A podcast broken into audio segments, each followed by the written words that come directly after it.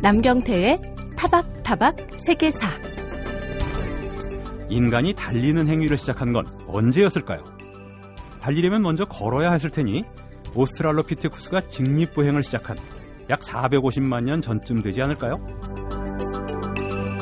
하지만 그렇지 않습니다. 인류가 달리는 능력을 얻기까지는 오스트랄로피테쿠스부터 호모사피엔스가 등장하기까지 무려 300만 년이라는 긴 기간이 필요했는데요. 팔이 다리보다 길었고 척추가 휘어서 달릴 경우 땅바닥에 고꾸라질 수밖에 없었기 때문이죠. 만약 원시 인류가 달리는 행위를 시도하지 않았다면 어떻게 됐을까요? 우리는 지금도 여전히 원숭이 같은 외모를 갖고 있었을지도 모릅니다. 따라서 달리기는 인류가 진화하는데 가장 큰 기여를 했다고 말할 수도 있을 겁니다. 자, 완연한 봄을 맞아 다시 운동을 시작한 분들 많으실 텐데요. 달리는 행위 하나에도 이렇게 놀라운 역사가 숨어 있다는 이 사실도 기억하시면 어떨까 싶군요.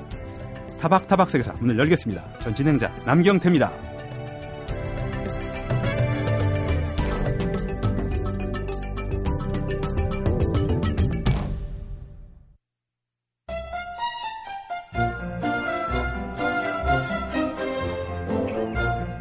먼 길을 떠나는 말에게 물을 먹이듯 일을 시작하려고 만년필에 잉크를 가득 넣을 때 그 원기둥의 혈관에 차오르는 해갈의 신선함. 그것은 언제나 나를 설레게 한다. 장편소설 혼불의 작가죠. 소설가 고 최명희 씨가 쓴 만년필 예찬글 가운데 한 구절인데요. 그는 만년필의 어떤 면에 이렇게 배려된 걸까요? 그래서 생각난 역사 이야기에서는 지난주부터 필기구의 역사를 살펴보고 있는데요. 오늘은 인류의 글쓰기 열망에 낳은 최고의 걸작품이라는 만년필이라는 필기구 이것이 어떻게 발명되고 그동안 어떻게 발전해 왔는지 알아보도록 하겠습니다. 자 지난주에 이어서 오늘도 박종진 만년필 연구소 소장님을 스튜디오에 모셨습니다. 안녕하십니까? 안녕하세요. 네. 자 만년필은 지난주에 설명해 주신 깃펜 그리고 뭐 스틸펜 어, 촉이 있는 펜이죠. 예. 이런 거에 계보를 이은 필기구라고 할수 있을 텐데요. 하지만 스틸펜이 곧바로 만년필의 형태로 진화했다고 믿기 어려울 정도로 두 펜 사이에 뭐 기술적으로나 미적으로 상당히 큰 차이가 있어요. 이렇게 필기구의 역사를 질적으로 한 단계 높인 만년필은 뭐 단적으로 말해서 누가 발명한 걸까요? 예. 단적으로 말씀드린다면 현대 만년필은 루이스 에드슨 워터맨이라는 사람이 아하. 발명했어요. 1883년에. 아, 19세기 말이군요. 예. 네, 그렇죠. 근데 이제 그 만년필과 그 철펜 사이에는 여러 시도들이 있어요. 아. 근데 그 시도들을 저는 이제 만년필의 원형 또는 뭐 음. 원시 형태의 만년필이라고 하고 예. 그 워터맨의 만년필을 현대 만년필의 뭐 시작이라고 음. 그렇게 얘기를 하죠. 예. 스틸펜은 잉크를 저장 휴대할 수 없는 거고 음흠. 만년필은 잉크를 자기 그렇죠. 몸체에 저장 휴대해서 갖고 다닐 수 있는 필기구죠. 예. 그리고 이제 현대 만년필이라고 할 수 있는 거는 그 만년필이 즉시 그러니까 만년필의 원형이라고 했던 거는 즉시 예. 사용이 안 돼요. 그러니까 아. 만년필 사용 전에 준비 동작이 있어요. 마치 우리가 붓을 사용하는 것처럼 먹을 갈아야 되는 것처럼 예. 다른 것들은 흔들어 주거나 뭐 밸브를 열거나 뭐 그런 예비 동작이 있었던 아. 거죠. 근데 그 워터맨의 만년필은 뚜껑을 열자마자 바로 써지는. 지금 만년필처럼요. 그렇죠. 지금 만년필은 원리 면에서는 전혀 단 1%도 바뀌지 않았다고. 아. 그러니까 현대 만년필이 완성이 거기서 시작이자 음. 완성이 된 거죠. 그러니까 지난주에 깃펜과 스틸펜의 차이를 깃펜은 이제 새 뼈를 쓴 거니까. 그렇죠. 근데 이제 금속 그렇죠. 촉이 생겼다. 예. 이게 이제 큰 차이라고 보면 또 스틸 펜하고 만년필 차이는 잉크를 저장할 수 그렇죠. 있느냐 없냐. 이게 예. 가장 큰 차이예요. 예. 그렇죠. 예. 그리고 그것이 된 게 19세기 말에 그럼요. 가능했던 예, 거고요. 예, 아 그렇군요. 자 그럼 조금 전 이제 만년필을 워터맨이라는 이제 이름을 말씀해 주셨는데 성을 발명한 사람을 설명해서 특정 브랜드가 연상되는 단어가 들어갔어요. 이게 불가피하게 사람 이름과 브랜드 명칭이 같은 경우가 있고요. 이 역사가 네. 오래다 보니까 할 수 없는 건데요. 청취자 여러분들이 그럼 양해를 좀 해주셨으면 좋겠습니다. 옛날 거니까 광고 효과가 있는 건 아닐 테니까요. 자, 그럼 얘기를 이어가보죠. 만년필은 아까 말씀하셨듯이 몸통 속에 잉크를 저장할 수 있다. 이렇게 네, 또 잉크가 새면 안 되고요. 장기적으로 저장할 수 있어야 되는데 초기 만년필 개발자들이 이런 그 좁은 그 펜통 속에 그 징크를 넣어야 된다. 이런 기술적인 난제를 극복하기 위해서 노력이 많이 필요했을 것 같아요. 정난 노력을 하죠. 또 플라스틱 몸체가 우리는 지금처럼 자유롭게 쓸 때도 아니었지 예, 예, 않습니까? 예, 그렇죠. 엄청난 노력을 하는데 뭐 예를 들면은 사실은 그게 뭐 처음에 지금 뭐 본다면 우리가 있는 만년필 관점에서 본다면은 클립이 예전에는 없었어요. 클립이라면 예, 예. 뭐죠, 만년필에? 클립, 만년필에서 음. 클립이라는 거는 이렇게 그 뚜껑에 이렇게 보이는 것인데 여기 아, 예. 이렇게 주머니에 꽂을 수 있는 아 이렇게 꽂, 꽂을 예, 수 있게 만든 그렇죠. 거예요. 예. 그런 부분이 없었는데 그런 부분도 추가되기도 하고 음. 그리고 사실은 직필기 다음에는 문제는 뭐냐면은 우리가 그 직필 밀폐의 문제 말씀하셨다시만 아, 세지 그 않게 예 그렇죠. 네. 그 밀폐의 새는 문제에 대한 또 연구를 또 하게 돼요. 음흠. 그러니까 그 새는 연구 새는 거를 어떻게 막을 것인가 다양한 연구가 시도되는데 예. 그러니까 그 접합 부위를 뭐 줄인다거나 음. 또 그 잉크를 전달해 주는 그 피드라는 것을 갖다가 좀 더 그 안정화시킨다는 그런 식으로 계속 발달이 되고 예. 또 잉크도 역시나 좀 더 안전하게 넣을 수 있는 방법을 연구하게 되죠. 아. 그런 부분이 뭐 이렇게 쭉 쌓이다가 만년필이 지금 현대 만년필의 모습을 띄었다고 예. 그렇게 봐야겠죠. 사실은 지금 청취자 여러분은 못 보시겠지만 박종진 소장님이 만년필 하나 쓰시던 걸 가져오셨는데 이게 30년대 것이라고 30년대 제작된 것이라고 말씀을 해주셨어요. 자, 바로 이 1930년대. 그러니까 만년필 역사에서 1920년부터 1940년까지 바로 이 가지고 계신 만년필이 만들어진 그런 때인데 이 20년 동안을 만년필을 황금기라고 부른다고 해요. 왜 이 시기를 만년필을 황금기라고 부르는지 이유를 설명해 주시겠습니까? 만년필에 뭐 어찌됐든 현대 만년필이 나오고 그 다음에 사람들이 갖고 싶은 거는 더 좋은 만년필을 갖고 싶은 거잖아요. 그렇죠. 예. 사실은 우리가 뭐 만년필이 비범한 필기구로 불려지는 거는 이 20년대와 40년대의 치열한 노력 때문에 음흠. 비범한 필기구가 되는 거예요. 음흠. 그러니까 첫 번째 그러니까 1920년이라는 건 1차 대전이 끝난 후인데 그렇죠. 예. 1차, 1차 대전과 2차 대전 사이네요. 지금 그렇죠. 바로 그렇습니다. 예. 그 1차 대전의 종말도 우리 만년필 입장에서의 종말은 만년필로 끝난다고 봐요. 예. 왜냐하면 1차 대전의 종말도 베르사이 베르사유 조약. 조약에서 예. 그 영국 수상이 서명을 하죠. 서명을 만년필로 합니다. 아 그렇군요. 펜으로 네. 아니라. 네, 그 만년필로 하기 때문에 저는 이제 그렇게 구분을 하고 음. 1920년 그 전통 때문에 지금도 조약을 맺으면 만년필을 씁니다. 그렇죠. 꼭 서명을 아, 할 때. 예, 맞습니다. 그렇게 해서 이제 뭐 20년대에 그런 새로운 뭐 세대, 뭐 예. 뭐 새로운 뭐 사, 새로운 뭐 역사의 시작과 더불어서 만년필이 그 황금기를 맞이하는데. 음흠. 그것은 이제 말씀드렸다시피 좀 더 좋아지려는 거죠. 예. 그래서 첫 번째는 정말 내구 면에서 튼튼한 만년필을 만들고자 하는 노력이 있어요. 그래서 음. 그 사람이 그거를 사용하는데 평생 보장 보증을 해주는 거. 어허. 보장이 아닌 보증이죠. 보증을 해주는 개념이 첫 번째 나타나죠. 음. 그러니까 만년필이 그 전과 틀리게 월등하게 내구를 갖게 돼요. 그래서 어허. 현재도 우리가 이렇게 뭐 수집을 하거나 연구를 할 때 20년대부터 예. 숫자도 많아요. 음흠. 내구가 월등하게 늘었기 때문에. 그리고 그렇게 되면은 다른 만년필에서도 그 만년필과 경쟁할 만한 무엇인가를 들고 나와야 된다는 거죠. 그렇죠. 예. 그게 그 다음에 이제 컬러, 뭐그 다음에 뭐 광고, 음. 그리고 뭐 새로운 뭐 재질, 예. 뭐 이렇게 이제 그 20년 안에 한 8가지, 7가지의 뭐 특별한 뭐 패러다임이라고 할 수 있는 뭐 그런 개념들이 생겨나요. 예. 그러면서 20년간 아주 치열하게 음. 그 서로 간의 그 메이커와 메이커끼리의 아. 점유율 전쟁이 일어나죠. 마치 2000년대 스마트폰이나 아, 뭐 예. 아이패드 맞아요. 이런 예, 어. 이런 걸 가지고 경쟁을 예. 당시엔 첨단 제품 아니었겠어요? 예, 예, 그렇죠. 이걸 가지고 여러 회사들이 굉장히 만년필을 갖고 경쟁을 했군요. 아주 정확하게 보신 것 같은데요. 그때만 해도 사실은 지식인과 뭐 글을 쓸 수 있는 사람들이 가장 갖고 싶은 거는 만년필이었어요. 아. 그렇기 때문에 어떤 재질이 좋은 재질이 나오면 그건 바로 만년필에 적용이 됐어요. 예.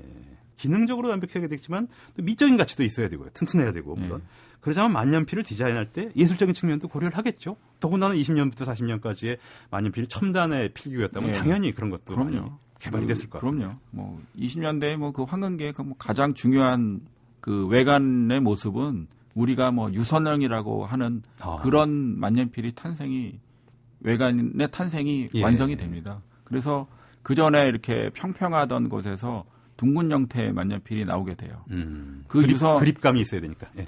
그러니까 보기에도 예. 이게 뭐 그렇죠. 매끈해 보이고 음. 그다음에 뭐 유선형이라는 것은 또 사람들이 보기에는 사실은 더 좀 더 작게 보이거든요. 아. 그러니까 물건은 사실은 뭐 휴대하는 물건은 뭐 여러 가지 뭐 특성이 있겠지만 작아야 되니까. 그렇죠. 가지고 다니기 심리적으로도 편해야 돼요. 그러네요. 그러면 유선형이 그때쯤 나오고 뭐 우리 쪽에서는 이제 아르데코라고 음. 또 얘기를 해요. 무늬가 뭐 이렇게 만년필에 새겨지기도 하고 예. 그리고 좀 더 만년필이 그 전에 갖고 있는 장식보다는 간결하고 단순하게 된다는 거죠. 20년대 이전에는 뭐 만년필에다가 뭐 전복 껍질을 붙이거나 아. 뭐 진주조개 가게 같이 하듯이 그렇죠. 예. 진주조개 껍질을 붙이거나 뭐 또 만년필 쪽에서 필리그리라고 해갖고 이렇게 은이나 뭐 이런 거를 갖다 이렇게 금처럼 구멍을 뚫어서 아. 마치 뭐 칠보 같이 세공을 하고 네, 그런 경우도 있었어요. 음흠. 근데 이제 그런 것들은 이제 20년대 이전 얘기고 예. 20년에 오면은 치열한 경쟁에는 사실은 단순 간결해지는 것이 뭐 음. 뭐 진화한다고 보거든요. 예. 그래서 결국은 30년 경 29년 정도에 대공황과 더불어서 음. 만년필은 유선형으로 바뀌게 돼요. 예. 현재도 만년필은 유선형 시대에 있죠. 음. 어떻게 보면 당시에 예술 사진이 미니멀리즘 같은 게 작용했을지도 모르겠다 생각이 드네요. 단순하고 소박한 디자인, 예. 그죠? 또 만년필은 실용성이 있는 거니까 순수한 예술뿐이 예. 아니라. 예. 예. 자, 지금까지 주로 서양사에서 만년필에 예. 대한 말씀을 나눠봤는데요. 우리나라에는 우리나라도 이제 30년대 시인들, 문인들이 많았는데요. 그럼요. 그 사람들이 만년필을 썼는지도 궁금하고요. 붓을 쓰진 않았을 것 같기도 하고요. 네. 언제 만년필이 소개되고 언제 또 우리나라에서 직접 생산되기 시작한 건 언제인지 이게 또 궁금한데요. 뭐 만년필이 소개된 거는 개화기 때라고 봐야죠. 아, 일제강점기보다 더 예. 거슬러 가는군요. 그렇죠. 예. 개화기 때라고 봐야 되고 뭐 일본 같은 경우에는 우리보다 뭐 개화를 뭐 조금 먼저 한 거죠. 그렇죠. 한 20년 먼저였죠. 예. 그리고 예. 뭐 사실은 만년필이 훌륭한 필기구이기 때문에 보자마자 갖고 싶어 하는 사람들은 많았을 거예요. 그렇겠네요. 그렇지만은 사실은 조금 비쌌어요. 예. 그러니까 만년필이 뭐 제가 조사한 바로는 뭐 쌀 한 말에 뭐 몇백 가격이었다고 하니까 오. 그건 이제 20년대 얘기거든요. 예. 그래서 그 전에는 아마 더 비쌌겠죠. 그래서 쉽게는 접근을 못했을 거예요. 음흠. 갖고는 싶었겠지만. 예. 저도 40년 전에 중학교를 들어갔습니다만 만년필을 입학 선물로 줄 만큼 굉장히 만년필이 아주 고가품도 있지만 적어도 중고품도 네, 비쌌던 그렇죠. 기억이 예, 있거든요. 그, 그 고급 필기구죠. 예, 예. 거의 구두값을 했던 기억이 납니다. 저도. 그렇죠. 예. 네. 근데 20년대는 뭐더 비쌌다고 봐야죠. 예. 그리고 이제 우리나라에서 이제 만년필이 생산된 거는 한 1920년 경쯤 보셔야 돼요. 음흠. 그래서 뭐 광고 같은 거를 제가 이렇게 조사를 해보니까 1922년에 광고가 있어요. 아. 그러니까 이제 반도 만년필이라고 하더라고요. 음. 그래서 반도 만년필이 22년에 뭐 나와서 뭐 자급자족 뭐 그때는 예. 또 물산 장려 운동이 있었다고 음. 그래요. 그래서 그때쯤 뭐 우리나라에서 만년필이 제작 뭐 전 부분을 만들었다고 볼 수는 없겠지만 예. 우리나라 나에서 완성된 만년필이 나왔다. 예. 본격적으로 만들어진 거는 뭐 해방 이후라고 봐야죠. 예. 그러면 30년대 이상이나 청록파 시인들은 만년필을 썼을 가능성이 상당히 있겠습니다. 그렇죠. 예. 그것도 국산 만년필을 썼을지도 모르겠네요. 그럴 수도 있습니다. 네, 알 수는 없지만 뭐, 네. 예. 재밌습니다. 지금 여러분은 MBC 라디오 타박타박 세계사에서 방송 중인 필기구 역사 그 두 번째 시간 만년필을 위주로 한 시간 듣고 계신데요. 자, 아까도 그 서명 1차 대전에서 서명을 말씀해 주셨는데 예.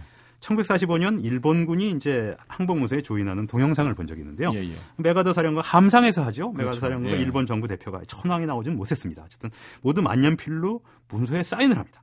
이렇게 만년필에 얽힌 역사적인 사건이 꽤 있겠죠. 45년에 그 일본의 항복 문서 하는 예. 장면은 만년필이 있는 그런 사건 중에 가장 큰 아, 사건이에요. 그렇죠. 세계 대전에서 예, 끝나는 뭐 규모도 뭐뭐 뭐 어마어마하고 뭐 그날 뭐 도쿄 상공에는 뭐 수천 대의 뭐 비행기가 음, 떠 있다고 그러잖아요. 예. 뭐 만약을 위해서 서명을 안 할 경우에는 어쩌면 아, 공격을 그렇죠. 예. 뭐 그렇게 했을 수도 있겠지만 어찌 됐든 간에 그 함상에 모인 사람들은 모두 만년필로 서명을 해요. 예. 그러니까 아이러니하게 총 대신 만년필을 들고 있는 거죠. 장군들이. 예.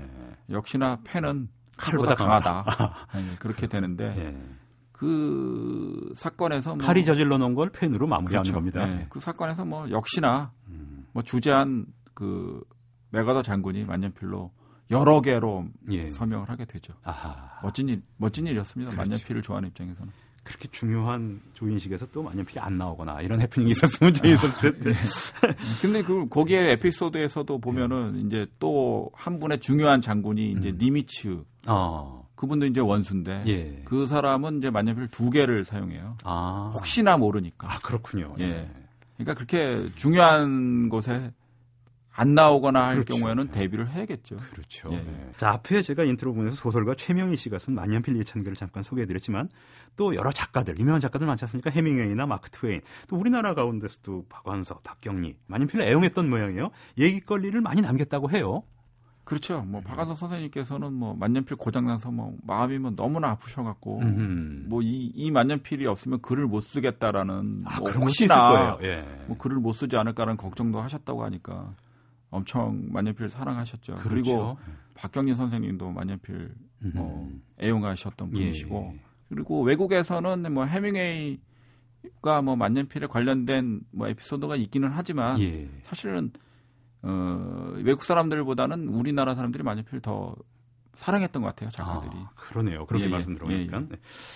근데 뭐 그래서 만년필에 얽힌 또 뭐 이렇게 어떻게 뭐라 그럴까요? 그 옛날에 이제 19세기나 20세기 중반 또 박경리 박원 선생님 같은 분들만 해도 사실 그 친필 원고라는 게 있지 않습니까? 그럼요. 육필이라고 네. 해야죠. 근데 이제 90년대부터는 그게 네, 없어지고 네, 컴퓨터로 글을 쓰다 보니까 그렇죠. 친필 원고가 없습니다, 사실. 그렇죠. 지금도 김훈 작가 같은 분들은 직접 원고지에 쓰신다고 예, 해요. 그렇죠. 연필 사용하시잖아요. 예, 연필도 쓰고 예, 예, 그렇게 쓰는 분들이 아직 있지만 대부분의 작가들은 지금은 이제 컴퓨터로 글을 쓰십니다. 그, 렇죠 제가 알기로. 그러니까 만년필의 시대가 많이 간 건데 세월엔 장사가 없다고 그러지 않습니까? 예. 사실 만년필이 컴퓨터에 의해서 자리를 내준 것, 내주었다기보다는 그 전에 먼저 볼펜이라는 필기구가 등장하면서 필기구로서 볼펜이 너무 편하니까. 그럼요. 사실 만년필이 어떻게 보면 책상사로 한 구석에서 예, 예. 선물도 잘 안 하게 되고 예. 먼지를 뒤집어 쓰게 되는 이런 신세로 좀 전락하게는 돼요, 사실. 그렇죠. 예. 컴퓨터보다 먼저 볼펜하게 예. 한방 맞은 건데 그렇죠. 이 과정이 또뭐 그렇죠? 볼펜이라는 필기구가 사실은 현대 필기구에는 볼펜이 뭐 패자라고 봐야 돼요. 예. 왜냐하면 그것이 갖고 있는 편의성이 너무 편리성과 그 다음에 값싼 것. 그렇죠. 그리고 현대 시대는 아껴 쓰는 시대가 아니라 소모해서 버리는 시대잖아요. 예. 그게 너무나 적합한 거죠. 만년필보다 볼펜이라는 것이. 그리고 관리를 하지 않아도 된다는 그렇죠. 잊어버려도 된다는 거죠. 싸니까. 예. 그럼요. 그러니까 잊어버려도 별로 아깝지 않고 하니까 휴대에 편하고 관리를 안 해도 되고 그런 면에서 본다면은 만년필이 사라지게 되는 뭐 가장 결정적인 원인은 역시나 필기구로서 경쟁에서 볼펜에 밀린 거죠. 그렇지만은 또 이제 만년필이 또 볼펜에 없는 또 굉장한 그렇죠. 또 매력이 있기 때문에 마치 붓이 만년필이 와서 사라지지 않는 것처럼 만년필은 존재하고 있는 거죠. 예. 지금 만년필의 장점과 매력을 잠깐 끝에 말씀해 주셨지만 예. 저는 아까 친필수고를 말씀드렸지만 어떤 작가도 만년필이나 펜으로 해서 친필수고 아름다운 친필수고를 남기는 거지 볼펜으로 그걸 남기는 분은 네, 없거든요. 네, 그렇죠. 그래서 요즘 젊은 그 아이나 이제 젊은 청소년들한테 볼펜을 많이 쓰겠지만 만년필을 한번 사줘서 한번 쓰게 하면 만년필로 쓰는 글씨는 볼펜하고 차원이 다르구나. 이런 걸 써본 사람은 다 느낄 겁니다. 예. 예. 그러니까 차원이 다르죠. 그럼요. 볼펜으로는 글씨가 멋이 안 나거든요. 그렇습니다. 그게 메카니즘 써보게 했으면 좋겠어요. 예. 메카니즘적으로도 음. 과학적으로도 증명해낼 수 있어요. 음흠. 그러니까 우리 글씨가 사실은 잘 쓰는 글씨는 간단하게 이야기하면 직선이거든요. 예. 직선을 긋기에 어떤 필기구가 편할 것이냐. 아. 만년필과 연필이 직선을 그리기 편해요. 예, 볼펜은 볼펜은 죠 예. 그렇습니다. 돌아가니까 그렇습니다. 볼이 예. 어찌 됐든 간에 그런 메커니즘 정도 있고 예. 만년필이라는 가장 큰 매력은 뭐냐면 이 만년필은 꽃처럼 절정이 있다는 거예요. 그러니까 내가 만년필을 사서 딱 쓰는 순간에 나한테 반응을 해서 펜은 아주 미세하게 비틀어지고 그리고 그 끝은 종이에 미세하게 달면서 결국은 어느 시일에서 꽃이 만개하는 것처럼 가장 좋은 필기감을 나한테 안겨주는 필기구죠. 예. 볼펜은 처음부터 끝까지 똑같지만 만년필은 길이 난다는 면에서 꽃이 펴요. 예. 그런 면에서 본다면 만년필은 너무나 아름다워. 볼펜보다 훨씬 생명체. 그럼요. 생명체에 가까운 예. 거죠. 자, 입학과 개학을 계기로 지금까지 두 주일 동안 필기구의 역사 쭉 살펴봤는데요. 아무리 디지털 시대라고 해도 나만의 필기구로 쓴 손글씨의 매력, 이걸 대체할 수는 없다는 생각이 드는군요. 만년필로 편지 한 장 쓰고 싶은 생각이 듭니다. 자, 지금까지 필기구의 역사에 대해 말씀해 주신 분 박종진 만년필 연구소 소장님이었습니다. 예, 말씀 감사합니다. 고맙습니다.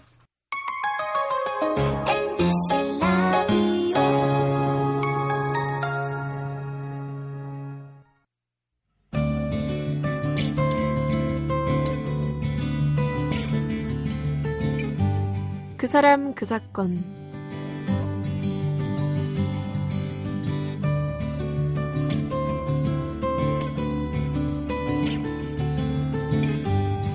퀴즈 하나 내볼까요? 역사상 최초로 세계 일주를 한 사람은 누굴까요? 다들 아실 겁니다. 바로 마젤란이죠. 포르투갈의 항해가인 페르니난드 마젤란은 1519년부터 1521년까지 역사상 최초의 세계 일주를 마쳤다. 바로 이게 역사적 상식입니다. 그런데 엄밀히 따져보면 마젤란은 세계 일주를 하지 못했죠. 그는 항해 도중 필리핀에서 죽었으니까요. 1521년 오늘 3월 16일은 바로 마젤란이 필리핀에 도착한 날입니다.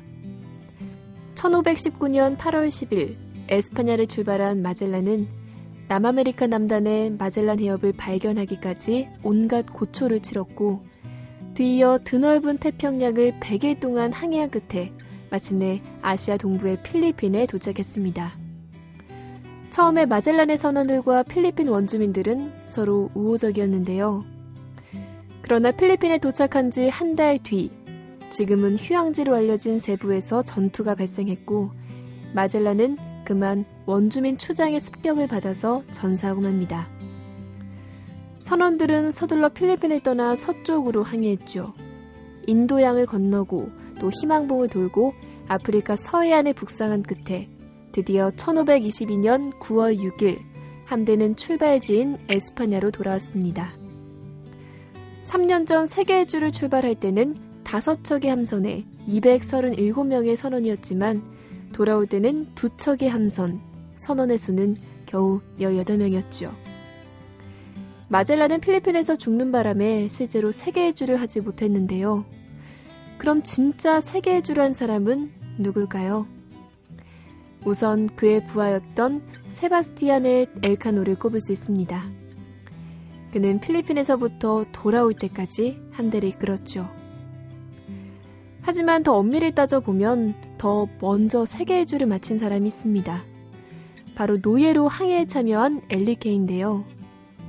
고향인 인도네시아의 몰루카에서 에스파냐로 갔다가 마젤란의 항해로 필리핀까지 왔으니 인류 역사상 최초로 세계 일주를 한 사람은 바로 엘리케입니다.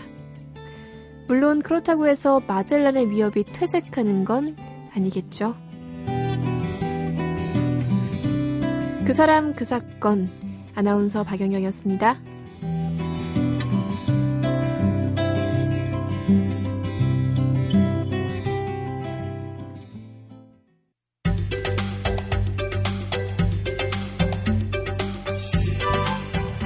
일본을 다녀오신 분들 가운데 모스나베라는 음식을 드신 분들이 계실지 모르겠는데요. 만약에 드셔본 분들이라면 우리의 곱창 전골과 참 비슷하다 이런 생각을 하셨을 겁니다. 냄비에 곱창과 양배추 같은 야채를 넣고 푹 끓이는 요리법도 비슷하고 또 맛에서도 큰 차이가 없다고 해요. 자 그렇다면 한국의 곱창 전골 이것과 일본의 모스나베 이건 어떤 역사적 유사성이 있는 게 아닐까 추측하게 되는데요. 오늘 이 추측, 이 의문을 풀어주실 분, 주영아의 맛있는 역사, 한국학중앙연구원 주영아 교수님 스튜디오에 나오셨습니다. 안녕하십니까? 네, 안녕하세요. 전 모츠나베 생소합니다, 사실은. 예, 음, 먹어본 적도 없고. 남선생님 자신을 보실 같지는 네. 않은 곱창 정도는 먹어본 적 있는데요. 네, 네. 뭐, 뭐 일본에 간다고 해도 뭐 도쿄나 오사카에서는 쉽게 이것을 파는 식당을 발견하기는 좀 어, 어, 쉽지 않고요. 아, 그렇군요. 어, 예. 주로 이제 후쿠오카에 가면은 음. 후쿠오카에 이제 뭐 하카다 역도 있고 예. 그다음에 텐진이라고 하는 예. 어, 이제 이 큰 저, 번화가에 가면은 아. 이제 어, 이렇게 모츠나베라고 하는 것을 써놓은 것을 예. 볼 수가 있는데요. 뭐 지금 설명하신 것처럼 한국의 곱창 전골인데 곱창 전골이 밑에 깔리고 예. 그다음에 위에 양배추가 깔리고 그 위에는 부추가 이제 아 어, 부추가 올라가는데 예. 양배추가 많다 보니까 역시 어 일본 사람들 입맛에 맞게 단맛이 그렇죠. 중심에 있는 국물이고요. 그다음에 이제 국물도 뭐 일본식 간장을 가지고 기본 국물을 만든 육수도 있고 아. 그다음에 된장도 있고 뭐 여러 가지의 그 아주 매운 맛을 좀 지부한 음. 것도 있는데 후쿠오카에서는 뭐 제일교포 분들이 운영하는 이 식당도 있고요. 예. 그다음에 일본인들이 운영하는 식당도 있어서 아주 유명한 집들은 저녁에는 뭐 줄을 서서 한 30분 40분을 아. 1시간을 기다려야지 먹을 수 있는 음, 그런 후쿠오카는 또 우리나라에서 가까운 일본이니까요. 그렇죠. 진짜 한국과의 연관성을 더 추측을 그렇습니다. 하게 되네요, 사실. 근데 이제 모츠라고 하는 말은 이제 후쿠오카의 사투리의 것인데요. 아. 뭐 고기 육자를 이제 이제 부르기도 하고요. 예. 뭐 아니면은 이제 실제로는 기, 본 뜻은 호르몬이라고 하는 일본어의 후쿠오카 사투리라고 볼 수 있는데요. 아하. 호르몬이란 말이 이제 내, 내장을 이야기합니다. 아, 소나 돼지의 내장을 음. 이야기하죠. 근데 잘 아시듯이 일본인들이 어, 에도 시대에는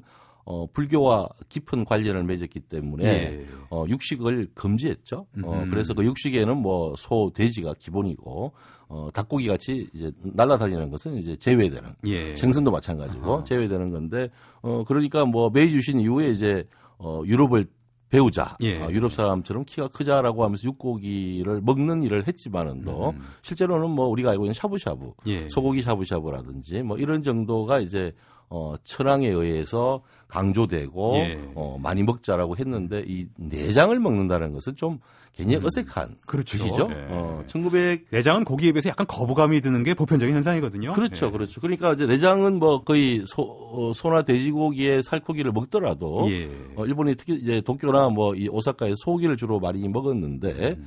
어, 소고기를 먹더라도 내장은 다 버렸단 말이에요. 예. 근데 1920년대에 이제 강제로 뭐 혹은 이제 자발적으로도 가신 음. 분이 있지만 예. 강제 노역을 하기 위해서 음. 조선인 노동자들이 많이 잡혀갔죠. 예. 어, 그런 과정에서 이제 조선인들이 현지에서 뭐 아주 그 열악한 상황에서 어, 노동 생활을 한 거 아니에요. 예. 그런 과정에서 반이 가만히 보니까 일본인들이 내장을 버리고 있는 거죠. 어. 근데 뭐 다른 시간에 제가 말씀드렸듯이 조선시대 때도 우금 정책이 있었지만은도 음.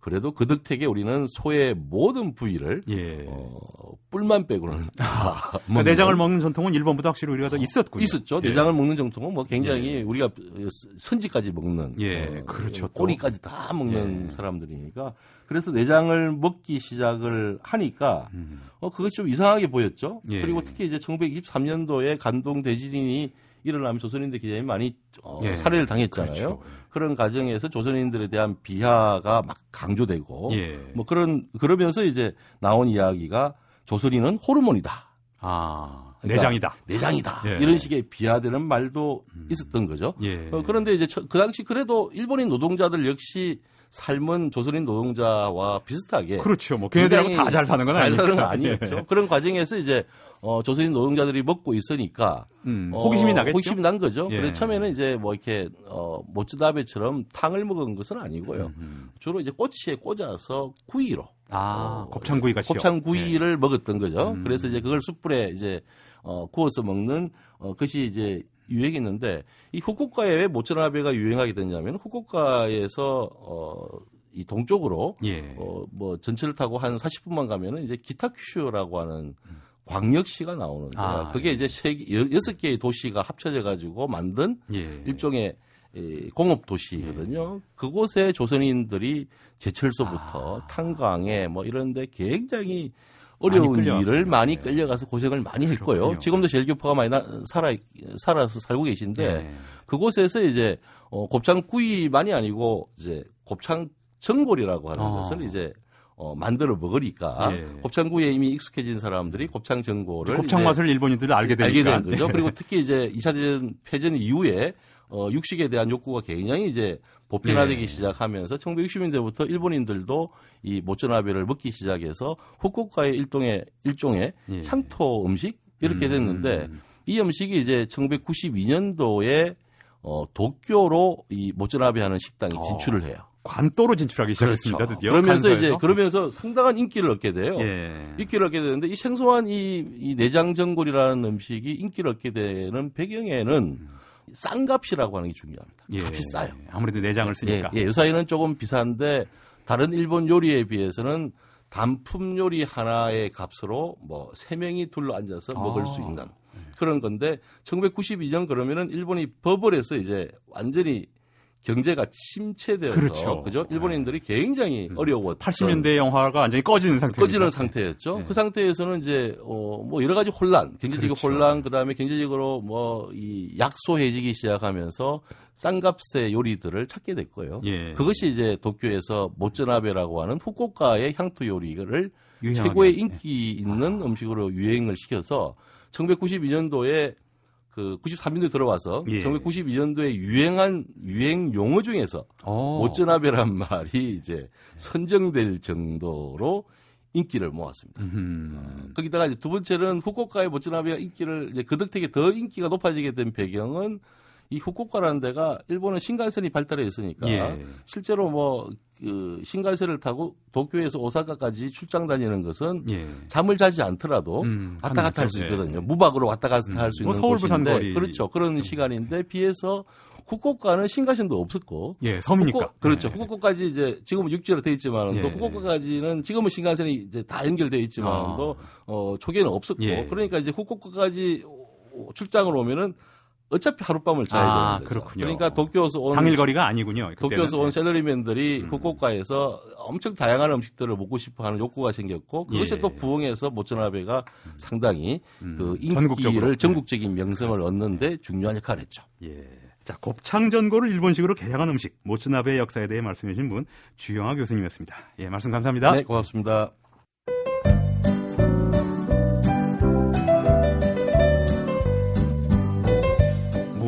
섭씨 100도가 되면 한꺼번에 끓어오르죠.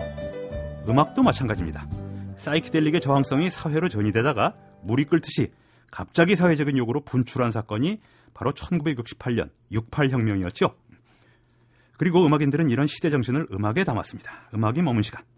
로그마의 역사 열 번째 시간은 68혁명의 가치를 담고 있는 음악에 대해 얘기 나눠보도록 하겠습니다. 오늘도 역시 재즈 평론가 김현주 씨 나오셨습니다. 안녕하십니까? 안녕하세요. 그냥 음악을 평론해 주시는 게 아니에요. 참 시사 평론가십니다. 역사 평론가시고. 예. 재밌어요. 예. 보면은 예. 어, 동시대를 얘기하는 것도 그렇긴 하지만은 결국은 50년 혹은 100년 때로는 2, 300년의 어, 어떤 분야든 그렇죠. 역사를 짚다 보면은 참 시사하는 바가 많고 그렇습니다. 와, 그게 우리한테 굉장히 많은 걸 줬었구나. 그런 의미에서 이렇게 역사적으로 보는 시각은 굉장히 중요한 것 같다는 생각이 듭니다. 맞습니다. 어, 지난주에 1967년에 대한 얘기를 드렸고 사이키델릭에 대한 얘기를 드렸는데 예. 어, 제가 그 표현 그렇게 표현을 했었죠. 1967년에 많은 씨앗이 부려졌고 그리고 어, 실질적으로 성과는 1969년, 70년, 71년 정도에 드러났다. 예. 1968년이 어떤 그런 과도기적인 면에서 굉장히 많은 음악인들이 새로운 가치를 진단해보고 이게 될까 해봐. 좋아, 어 괜찮은데 괜찮겠어. 이런 어떤 어 뭐랄까요, 어떤 그런 메, 어, 인프라기도 하고 지금 표현으로 어떤 그런 음악 창작의 메커니즘이 형성됐던 시기인 것 같아요. 67년하고 조금 또 다르네요, 그렇죠? 예, 그런 느낌이 예. 있습니다. 아무래도 어 67년은 제시하는 자체에 큰 의미가 예. 있었다고 예. 보면은 결과적으로 68년에 활동했던 사람들은 67년에 만들고 발표했던 곡들을 바탕으로 활동을 했는데 음흠. 68년에 아, 공연이 엄청나게 많이 일어났고 아, 오히려 69년이나 67년보다 1968년에 공연이 더 많았다는 그런 주 어, 미국의 아, 주에 그렇군요. 따라서 그런 기록들도 있습니다. 그러니까 결과적으로는 67년에 제시했던 가치들이 설득력이 있었다는 것이죠. 그렇죠. 음악인들 스스로에게 그리고 그 음악을 듣는 대중들에게. 그래서 어, 영미권 특히 이제 미국 같은 경우 보면 1968년에 엄청나게 많은 슈퍼 밴드들 우리가 지금 음. 말하고 있는 이 당시의 슈퍼 밴드들이 어, 전미 투어를 돌기도 했고 예. 그리고 그 중에 적지 않은 수가 드디어 유럽에를 건너가기도 했고. 아. 뭐 결국은 1968년 5월 프랑스에서 일어났던 68혁명은 주로 유럽 아닙니까? 그렇죠. 그렇죠? 만나지 않을 수가 없었던 그러네요. 것이죠. 예. 결과적으로는 물론 68혁명을 정치적으로 보면은 실패한 혁명이다라고 얘기를 하지만은 예. 어, 그런 것 같아요. 아마도 뭐 정치학자 분들이 얘기하시는 것 자체를 좀 다르게 어떤 문화적 예술적으로 바라보면은 영화도 마찬가지인 것 같고요. 문학도 마찬가지인 것 같고 68 혁명이 존재했다는 자체가 주는 의미가 상당히 크지 않나 그렇죠. 싶습니다. 소위 말하는 역사적 의의가 큽니다. 그렇죠. 네. 그래서 정확하게 68혁명을 주창하고 이끌었던 세대들이 어떤 가치를 현실 속에서 만들어냈는가 보다는 예. 그들이 주장하고다 주장했던 어찌 보면은 좀 말도 안 되는 주장들, 그죠? 음. 그러니까 지난주에 얘기 드렸던 사이키델릭과 일맥상 일맥상통하는 그런 부분이 있고 보면은 가장 저는 68혁명을 통해서 불린 많은 구호들 중에서 제일 인상적인 게 어, 음악 쪽에서 볼 때는 예. 금지하는 것을 금지하라가 아닌가 싶어요. 아하. 네, 그러니까 멋있는 말이네요. 그렇죠. 정말 멋있지 않습니까? 그렇죠. 그러니까 그 누군가가 그게 체제가 되었든 아니면 기성세대가 되었든 어, 금지하는 것 자체에 대한 어떤 반항과 이런 것들이 음악으로 많이 녹아들 수 있었다는 예. 것이죠. 저는 68혁명 하면 생각나는 게 40년대생들이 젊고 아, 그렇죠. 또 그 학생 그 사람들이 대학생이면은 20년대생들이 교수였습니다. 맞습니다. 맞습니다. 그러니까 미셸 푸코 같은 20년대생 교수들하고 40년대 학생들하고 연대를 해가지고 맞아요. 아 놀라운 해였던 느낌이 있어요. 정신사적으로. 음, 예. 그런 거 보면은 그렇게 세대가 잘 통하는 통했던 예도 꽤 많지는 않은 그렇죠. 것 같은데 그때 예. 많이 불거지네요. 어, 도올스의 노래 한번 들어볼게요. 아, 예. 크리스탈 쉽이라는 곡인데 사실 도올스는 여러 가지 얘기를 할 수 있으면서 특히 짐 모리슨의 가사를 얘기하지 않을 수 없고 아. 짐 모리슨은 지금 와서는 뭐 어, 미국을 대표하는 현대 시인 중 한 명으로 추앙받고 그렇죠. 있기도 예. 하고 정말 가사가 난해하기도 하면서 아주 좋고 또, 또 도발적이고. 도발적이기도 예. 하고 또 가만히 또 차분한 가사가 아니죠. 예. 크리스탈 쉽 한번 들어보겠습니다. Before you slip into unconsciousness, I'd like to have another kiss, another flashing chance at bliss,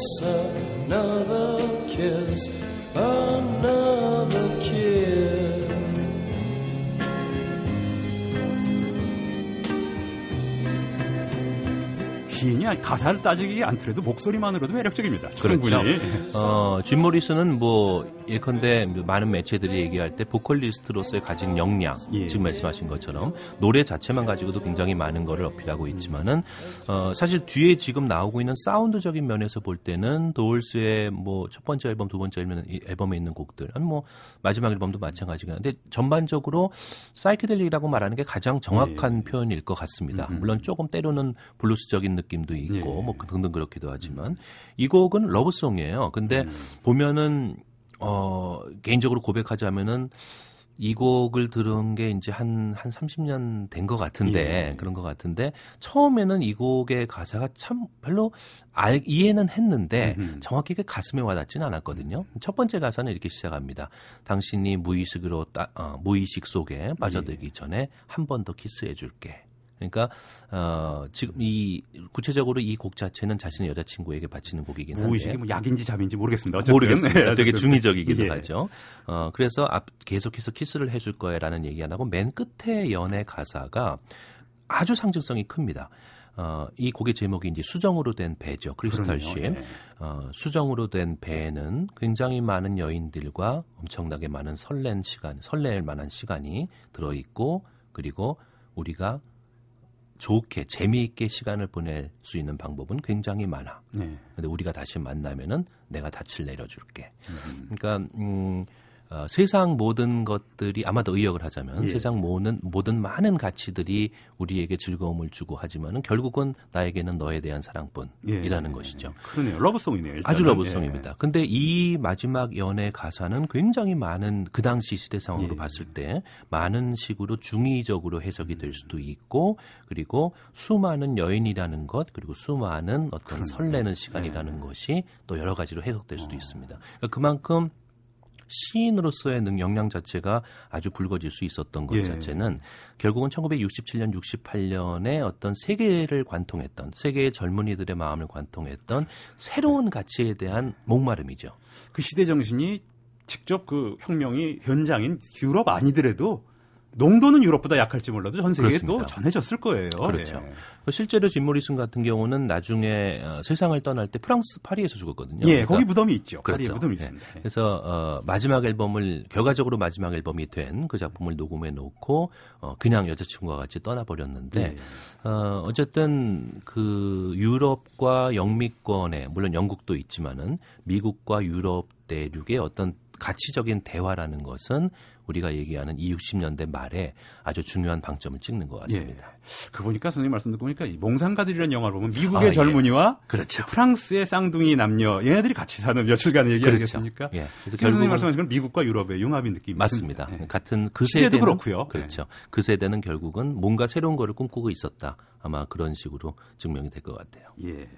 자, 오늘 방송 끝곡은 개인적으로 마치 앤디 워홀과 백남준을 섞어놓은 것 같다. 물론 뭐 앤디 워홀과 백남준 저도 뭐 피상적으로밖에 모릅니다만 그런 생각이 드는 노래인데요. 예.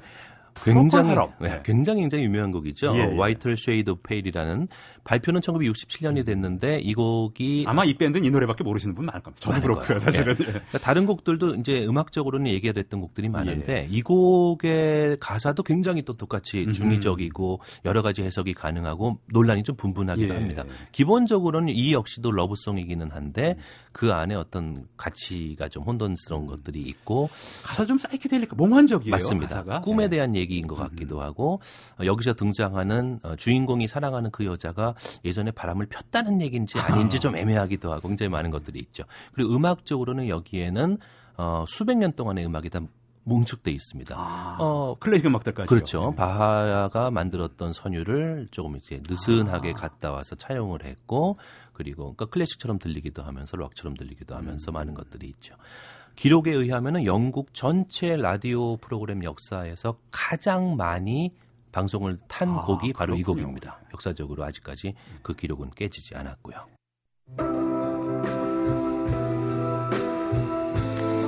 Procol Harum의 어, Whiter Shade of Pale이죠. 지금까지 음악이 머문 시간에 재즈 평론가 김현주 씨였고요. 저는 이 노래 들려드리면서 오늘 방송 마치겠습니다. 네, 감사합니다. 감사합니다. 지금까지 타박타박 세계사 진행의 남경태 연출의 이민선 구성의 김성환 아나운서 박연경 엔지니어 김지연이었고요. 저는 다음 주 일요일 오전 7시 10분에 다시 찾아뵙습니다.